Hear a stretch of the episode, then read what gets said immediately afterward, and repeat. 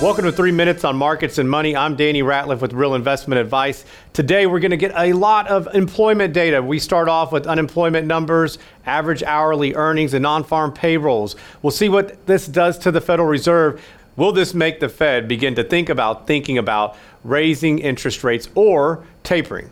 In other market news, AMC and the meme stocks have taken the headlines once again. We've seen an incredible run up here this last week. Talking to different people, it seems that this is the people's will, or at least many think it is, to push this stock higher. For the moment, that's the case. Today, we saw that market futures for AMC are down a bit. S, we're seeing more insiders sell. So keep a close eye on this, be cautious, and remember, this is something to use Vegas money with, meaning this is money that you're going to invest in something that you could potentially lose, and you could lose quite a bit. Be cautious and don't bet the farm on it. This past weekend, President Joe Biden announced his budget proposal with many tax implications. There's a couple things on here that give us some concern.